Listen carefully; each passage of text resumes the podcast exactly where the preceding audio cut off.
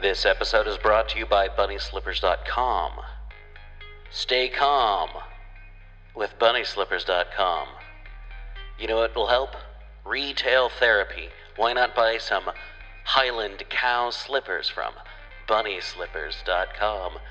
These woolly bulls will keep your feet feeling snug and, well, looking damn cool. I have to highly recommend them. Excuse the darn out there, you know. This is a family show, or at least this portion of the feed is a family show. This is Black Clock Audio Tales, and I am your host, DB Spitzer. We're going to be going with the third book of the Oz series, second book to have Dorothy, and uh, you might recognize some of this as, if uh, if you've watched Return to Oz. You'll recognize some elements of this movie. And just to let you know, we're going to have some other stuff going on this month. We're going to have some Dave's Underground Goat Shenanigans. Of course, we have Articulate Warbling all the time.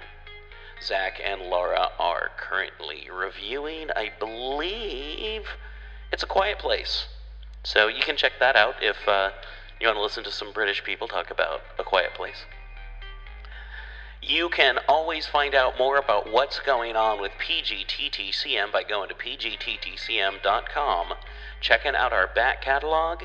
You can go there to find out what's going on with Dave's Underground Goat Shenanigans, any of Dave's other corner of the podcast stuff, things I do with Ken Height, stuff that happens with Zach and Laura with Articulate Warbling, this show, of course, Black Clock Audio Tales. Find out what's going to be happening in the upcoming months, and of course, People's Guide to the Cthulhu Mythos. The whole reason that any of this even started. My show about the Cthulhu Mythos, where I generally have folks like David Heath or Ken Hyde or some other folk come on and talk about whatever it is we're talking about. And I believe we're talking about Envers and uh, some Clark Ashton Smith uh, this month in um, People's Guide to the Cthulhu Mythos. And of course, this month we're talking about Frank L. Baum. Is that it? Yeah. Anyway, uh, we're talking about him and the Oz stories. We don't have any people going, hey, I'll talk about the Oz. If you want to talk about Oz books, if you are an Oz expert, if you love Oz so much, if you want to be like, hey, can I talk to you about the differences between the books and the movies? Like, hey, sure, send me something. S you know, uh, and how do you send me something? Go to pgttcm.com and go to the contact us. And remember, if you want to let people know about this show, go to the interwebs, uh, rate, reviews, subscribe wherever you do, and follow us on Facebook and Instagram. Black Clock Audio Tales, PGTTCM. Here's some. Book 3, uh, Ozma of Oz. Purple, green, and gold. The yellow hen, stepping high and with an air of vast importance, walked slowly over the rich velvet carpets of the splendid palace, examining everything she met with her sharp little eyes. Billina had a right to feel important, for she alone shared the Nome King's secret and knew how to tell the objects that were transformations from those that had never been alive. She was very sure that her guesses would be correct, and before she began to make them she was curious to behold all the magnificence of this underground palace, which was perhaps one of the most splendid and beautiful places in any fairyland. As she went through the rooms she counted the purple ornaments, and although some were small and hidden in queer places, Billina spied them all, and found the entire ten scattered about the various rooms. The green ornaments she did not bother to count, for she thought she could find them all when the time came. Finally, having made a survey of the entire palace and enjoyed its splendor, the yellow hen returned to one of the rooms where she had noticed a large purple footstool. She placed a claw upon this and said "Ev," and at once the footstool vanished and a lovely lady, tall and slender and most beautifully robed, stood before her. The lady's eyes were round with astonishment for a moment, for she could not remember her transformation, nor imagine what had restored her to life. "Good morning, ma'am," said Billina in her sharp voice. "You're looking quite well, considering your age." "Who speaks?" demanded the Queen of Ev, drawing herself up proudly. "Why, my name's Bill by rights," answered the hen, who was now perched upon the back of a chair, "although Dorothy has put scallops on it and made it Billina; but the name doesn't matter. I've saved you from the Nome King, and you are a slave no longer."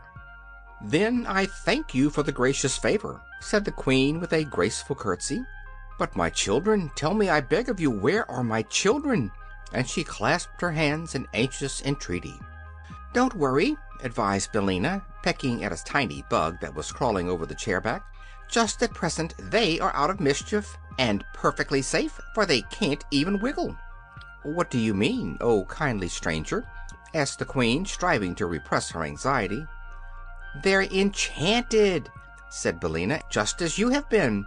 All, that is, except the little fellow Dorothy picked out. And the chances are that they have been good boys and girls for some time, because they couldn't help it." "Oh, my poor darlings!" cried the Queen, with a sob of anguish. "Not at all," returned the hen.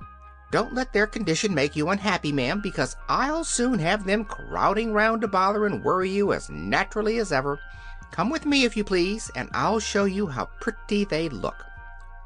She flew down from her perch and walked into the next room, the Queen following.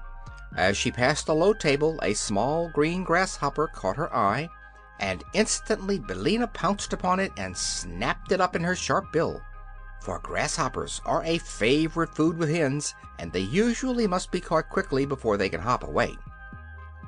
It might easily have been the end of Ozma of Oz had she been a real grasshopper instead of an emerald one. But Billina found the grasshopper hard and lifeless, and suspecting it was not good to eat she quickly dropped it instead of letting it slide down her throat. "I might have known better," she muttered to herself, "for where there is no grass there can be no live grasshoppers. This is probably one of the King's transformations." A moment later she approached one of the purple ornaments, and while the Queen watched her curiously the hen broke the Nome King's enchantment and a sweet faced girl, whose golden hair fell in a cloud over her shoulders, stood beside them. "Evanna!" Cried the Queen, "my own Evanna!" and she clasped the girl to her bosom and covered her face with kisses. "That's all right," said Billina contentedly. "Am I a good guesser, Mr. Nome King? Well, I guess." Then she disenchanted another girl whom the Queen addressed as Evrose, and afterwards a boy named Evardo, who was older than his brother Evring. Indeed, the yellow hen kept the good Queen exclaiming and embracing for some time, until five princesses and four princes, all looking very much alike, except for the difference in size, stood in a row beside their happy mother. The princesses were named Evanna, Evrose, Evella, Evirene, and Evna, while the princes were Evrob, Evington, Evardo, and Evroland. Of these, Evardo was the eldest and would inherit his father's throne and be crowned King of Ev when he returned to his own country. He was a grave and quiet youth and would doubtless rule his people wisely and with justice. Billina, having restored all of the royal family of Ev to their proper forms, now began to select the green ornaments which were the transformations of the people of Oz. She had little trouble in finding these, and before long all the twenty six officers, as well as the private, were gathered around the yellow hen, joyfully congratulating her upon their release. The thirty seven people who were now alive in the rooms of the palace knew very well that they owed their freedom to the cleverness of the yellow hen, and they were earnest in thanking her for saving them from the magic of the Nome King. "Now," said Billina, "I must find Ozma. She is sure to be here, somewhere, and of course she is green, being from Oz. So look around, you stupid soldiers, and help me in my search." For a while, however, they could discover nothing more that was green. But the Queen, who had kissed all her nine children once more and could now find time to take an interest in what was going on, said to the hen, "Mayhap, my gentle friend, it is the grasshopper whom you seek." "Of course it's the grasshopper!" exclaimed Billina. "I declare I'm nearly as stupid as these brave soldiers. Wait here for me and I'll go back and get it." So she went into the room where she had seen the grasshopper, and presently Ozma of Oz, as lovely and dainty as ever, entered and approached the Queen of Ev, greeting her as one high born princess greets another. But where are my friends the Scarecrow and the Tin Woodman? asked the girl Ruler, when these courtesies had been exchanged. I'll hunt them up, replied Billina. The Scarecrow is solid gold, and so is Tik Tok. But I don't exactly know what the Tin Woodman is, because the Nome King said he had been transformed into something funny. Ozma eagerly assisted the hen in her quest, and soon the Scarecrow and the Machine Man, being ornaments of shining gold, were discovered and restored to their accustomed forms. But search as they might, in no place could they find a funny ornament that might be the transformation of the Tin Woodman. "Only one thing can be done," said Ozma at last, "and that is to return to the Nome King and oblige him to tell us what has become of our friend." "Perhaps he won't," suggested Billina.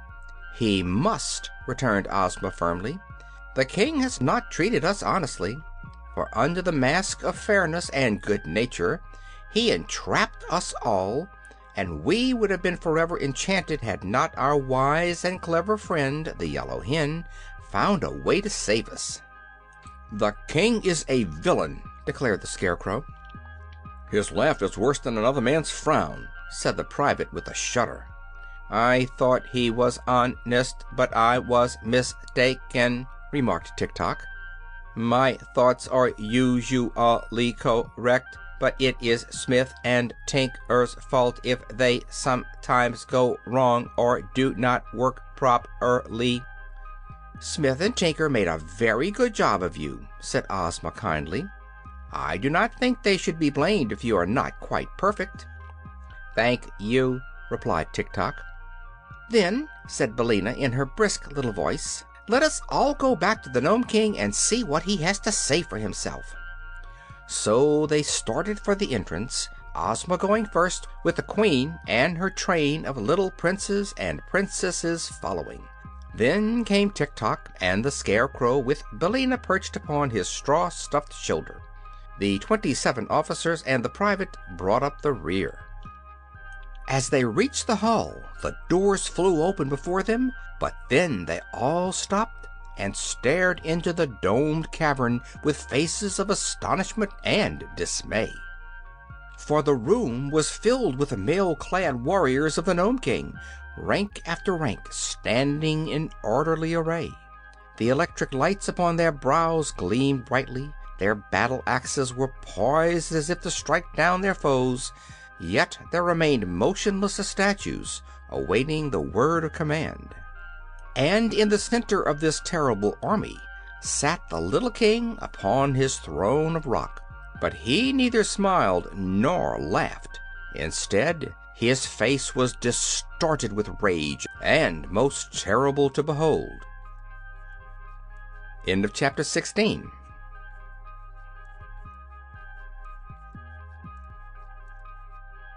The Scarecrow wins the fight. After Billina had entered the palace, Dorothy and Evring sat down to await the success or failure of her mission, and the Nome King occupied his throne and smoked his long pipe for a while in a cheerful and contented mood. Then the bell above the throne, which sounded whenever an enchantment was broken, began to ring, and the King gave a start of annoyance and exclaimed, "Rockety rickets!" When the bell rang a second time the King shouted angrily, "Smudge and blazes!" and at a third ring he screamed in fury, "Hippikaloric!" which must be a dreadful word because we don't know what it means. After that the bell went on ringing time after time, but the King was now so violently enraged that he could not utter a word, but hopped out of his throne and all around the room in a mad frenzy, so that he reminded Dorothy of a jumping jack. The girl was, for her part, filled with joy at every peal of the bell, for it announced the fact that Billina had transformed one more ornament into a living person. Dorothy was also amazed at Billina's success for she could not imagine how the yellow hen was able to guess correctly from all the bewildering number of articles clustered in the rooms of the palace. But after she had counted ten and the bell continued to ring, she knew that not only the royal family of Ev, but Ozma and her followers also were being restored to their natural forms, and she was so delighted that the antics of the angry King only made her laugh merrily. Perhaps the little monarch could not be more furious than he was before, but the girl's laughter nearly drove him frantic, and he roared at her like a savage beast. Then, as he found that all his enchantments were likely to be dispelled and his victims every one set free, he suddenly ran to the little door that opened upon the balcony and gave the shrill whistle that summoned his warriors. At once the army filed out of the gold and silver doors in great numbers and marched up a winding stairs and into the throne room, led by a stern featured Nome who was their captain. When they had nearly filled the throne room, they formed ranks in the big underground cavern below and then stood still until they were told what to do next. Dorothy had pressed back to one side of the cavern when the warriors entered, and now she stood holding little Prince Evring's hand while the great Lion crouched upon one side and the enormous Tiger crouched on the other side. "Seize that girl!" shouted the King to his captain, and a group of warriors sprang forward to obey. But both the Lion and the Tiger snarled so fiercely and bared their strong, sharp teeth so threateningly that the men drew back in alarm. "Don't mind them!" cried the Nome King. "They cannot leap beyond the places where they now stand."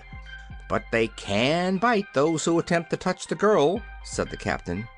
"I'll fix that," answered the King. "I'll enchant them again so that they can't open their jaws." He stepped out of the throne to do this, but just then the Sawhorse ran up behind him and gave the fat monarch a powerful kick with both his wooden hind legs. "Oh, murder! Treason!" yelled the King, who had been hurled against several of his warriors and was considerably bruised. "Who did that?" "I did," growled the Sawhorse viciously. "You let Dorothy alone or I'll kick you again." "We'll see about that," replied the King, and at once he waved his hand toward the Sawhorse and muttered a magical word. "Aha!" He continued.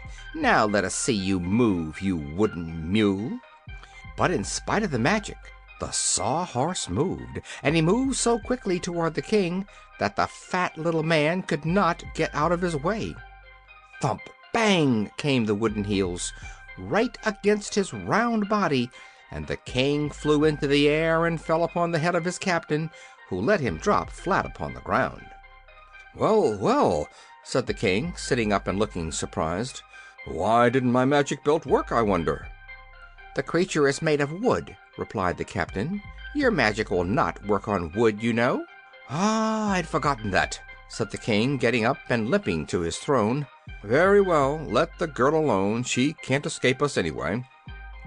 The warriors, who had been rather confused by these incidents, now formed their ranks again, and the Sawhorse pranced across the room to Dorothy and took a position beside the Hungry Tiger. At that moment the doors that led to the palace flew open, and the people of Ev and the people of Oz were disclosed to view.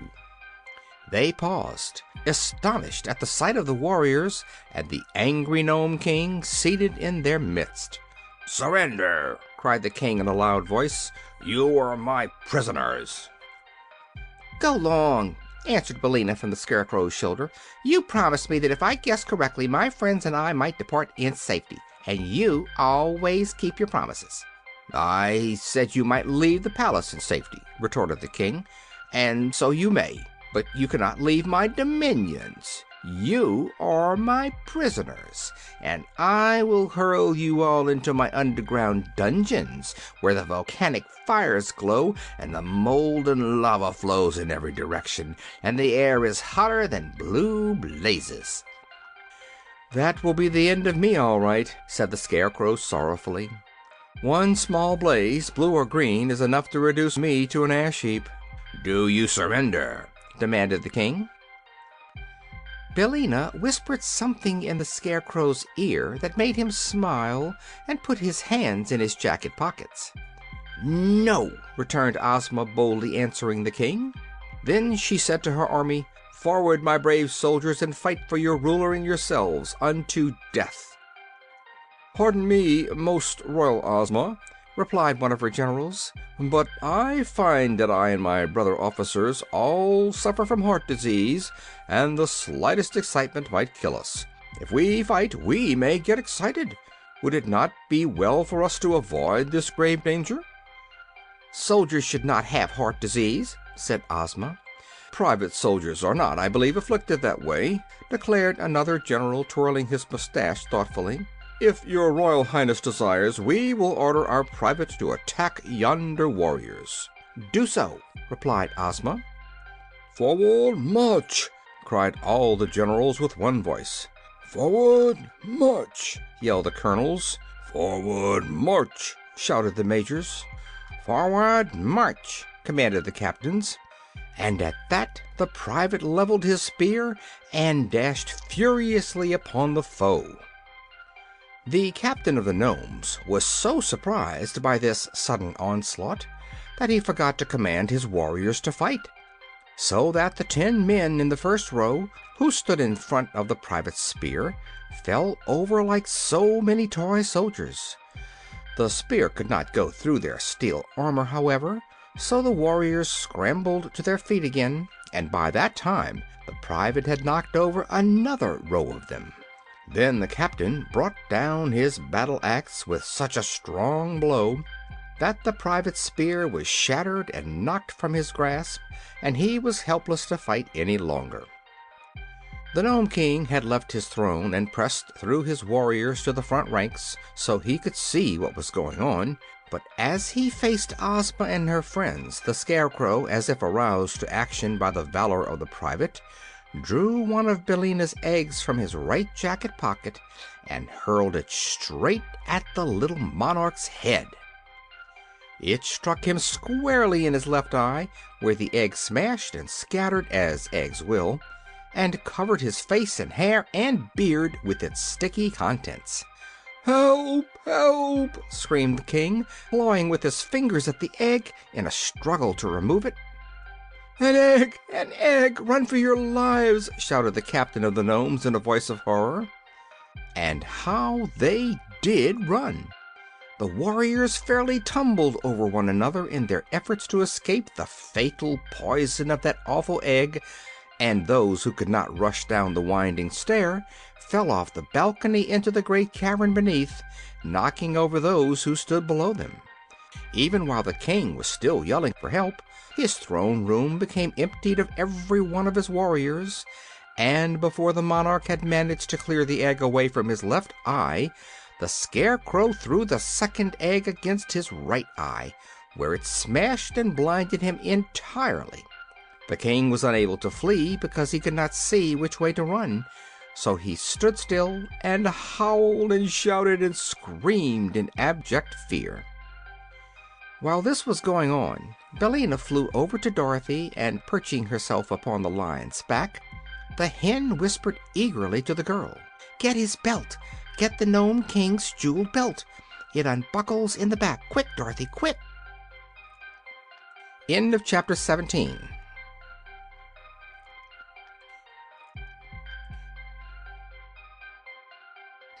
The Fate of the Tin Woodman Dorothy obeyed.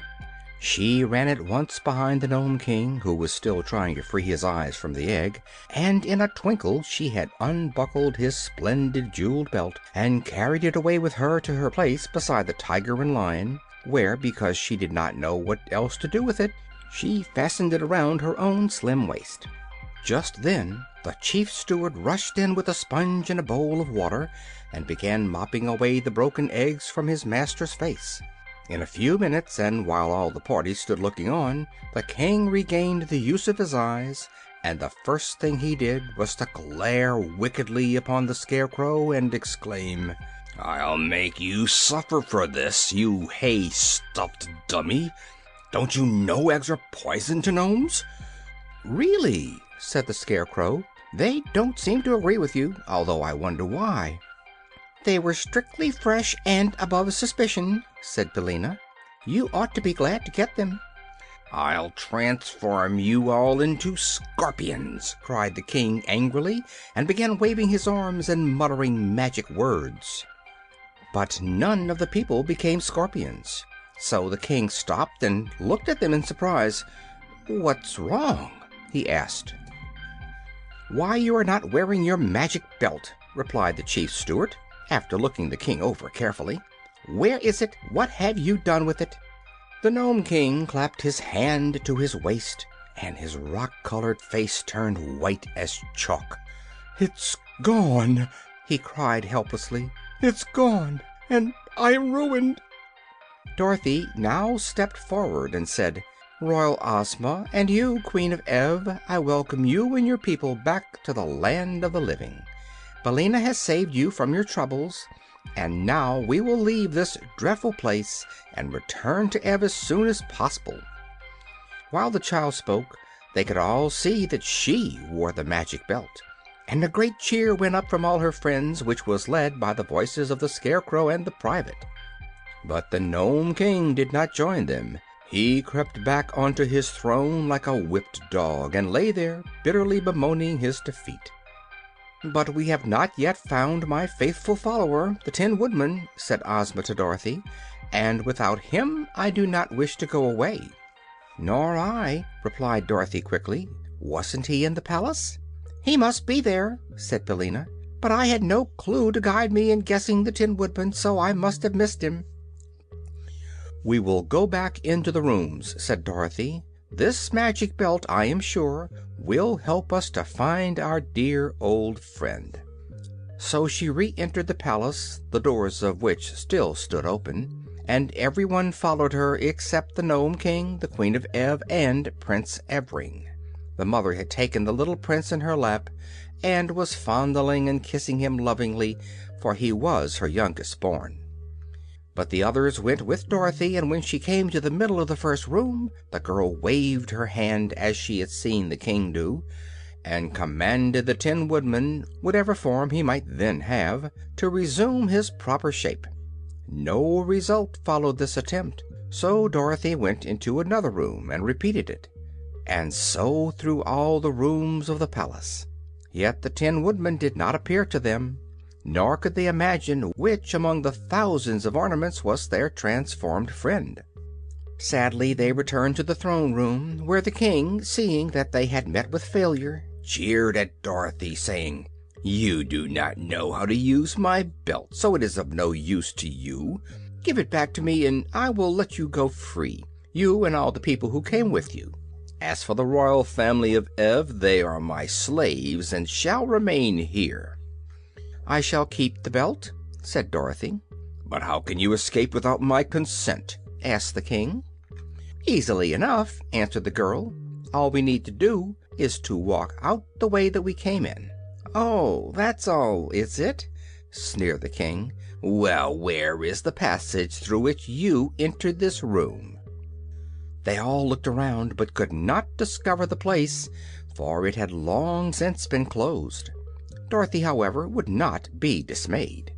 She waved her hand toward the seemingly solid wall of the cavern and said, "I command the passage to open." Instantly the order was obeyed, the opening appeared, and the passage lay plainly before them. The King was amazed and all the others overjoyed. "Why, then, if the belt obeys you, were we unable to discover the Tin Woodman?" asked Ozma. "I can't imagine," said Dorothy. "See here, girl," proposed the King eagerly. Uh, "Give me the belt and I will tell you what shape the Tin Woodman was changed into, and then you can easily find him." Dorothy hesitated, but Billina cried out: "Don't you do it! If the Nome King gets the belt again he will make every one of us prisoners, for we will be in his power. Only by keeping the belt, Dorothy, will you ever be able to leave this place in safety." "I think that is true," said the Scarecrow; "but I have another idea, due to my excellent brains. Let Dorothy transform the King into a goose egg unless he agrees to go into the palace and bring out to us the ornament which is our friend Nick Chopper, the Tin Woodman." "A goose egg!" echoed the horrified King. How dreadful! Well, a goose egg you will be, unless you go and fetch us the ornament we want, declared Billina with a joyful chuckle. You can see for yourself that Dorothy is able to use the magic belt all right, added the Scarecrow. The Nome King thought it over and finally consented, for he did not want to be a goose egg. So he went into the palace to get the ornament, which was the transformation of the Tin Woodman, and they all awaited his return with considerable impatience, for they were anxious to leave this underground cavern and see the sunshine once more. But when the Nome King came back he brought nothing with him except a puzzled and anxious expression upon his face. "He's gone," he said. "The Tin Woodman is nowhere in the palace." "Are you sure?" Asked Ozma sternly. "I'm very sure," answered the King tremblingly, "for I know just what I transformed him into, and exactly where he stood; but he is not there. And please don't change me into a goose egg, because I've done the best I could." They were all silent for a time, and then Dorothy said: "There is no use punishing the Nome King any more, and I'm 'fraid we'll have to go away without our friend." "If he is not here we cannot rescue him," agreed the Scarecrow, sadly. "Poor Nick! I wonder what has become of him." "And he owed me six weeks' back pay," said one of the generals, wiping the tears from his eyes with his gold laced coat sleeve. Very sorrowfully they determined to return to the upper world without their former companion, and so Ozma gave the order to begin the march through the passage. The army went first, and then the royal family of Ev, and afterward came Dorothy, Ozma, Billina, the Scarecrow, and Tiktok. They left the Nome King scowling at them from his throne, and had no thought of danger until Ozma chanced to look back and saw a large number of the warriors following them in full chase, with their swords and spears and axes raised to strike down the fugitives as soon as they drew near enough. Evidently the Nome King had made this last attempt to prevent their escaping him, but it did no good, for when Dorothy saw the danger they were in she stopped and waved her hand and whispered a command to the Magic Belt. Instantly the foremost warriors became eggs, which rolled upon the floor of the cavern in such numbers that those behind could not advance without stepping upon them. But when they saw the eggs all desire to advance departed the warriors, and they turned and fled madly into the cavern and refused to go back again. Our friends had no further trouble in reaching the end of the passage, and soon were standing in the outer air upon the gloomy path between the two high mountains. But the way to Ev lay plainly before them, and they fervently hoped that they had seen the last of the Nome King and of his dreadful palace. The cavalcade was led by Ozma, mounted upon the Cowardly Lion, and the Queen of Ev, who rode upon the back of the Tiger. The children of the Queen walked behind her, hand in hand. Dorothy rode the Sawhorse, while the Scarecrow walked and commanded the army in the absence of the Tin Woodman. Presently the way began to lighten and more of the sunshine to come in between the two mountains, and before long they heard the thump, thump, thump of the giant's hammer upon the road. "How may we pass the monstrous man of iron?" asked the Queen, anxious for the safety of her children. But Dorothy solved the problem by a word to the Magic Belt. The giant paused with his hammer held motionless in the air, thus allowing the entire party to pass between his cast iron legs in safety. End of chapter 18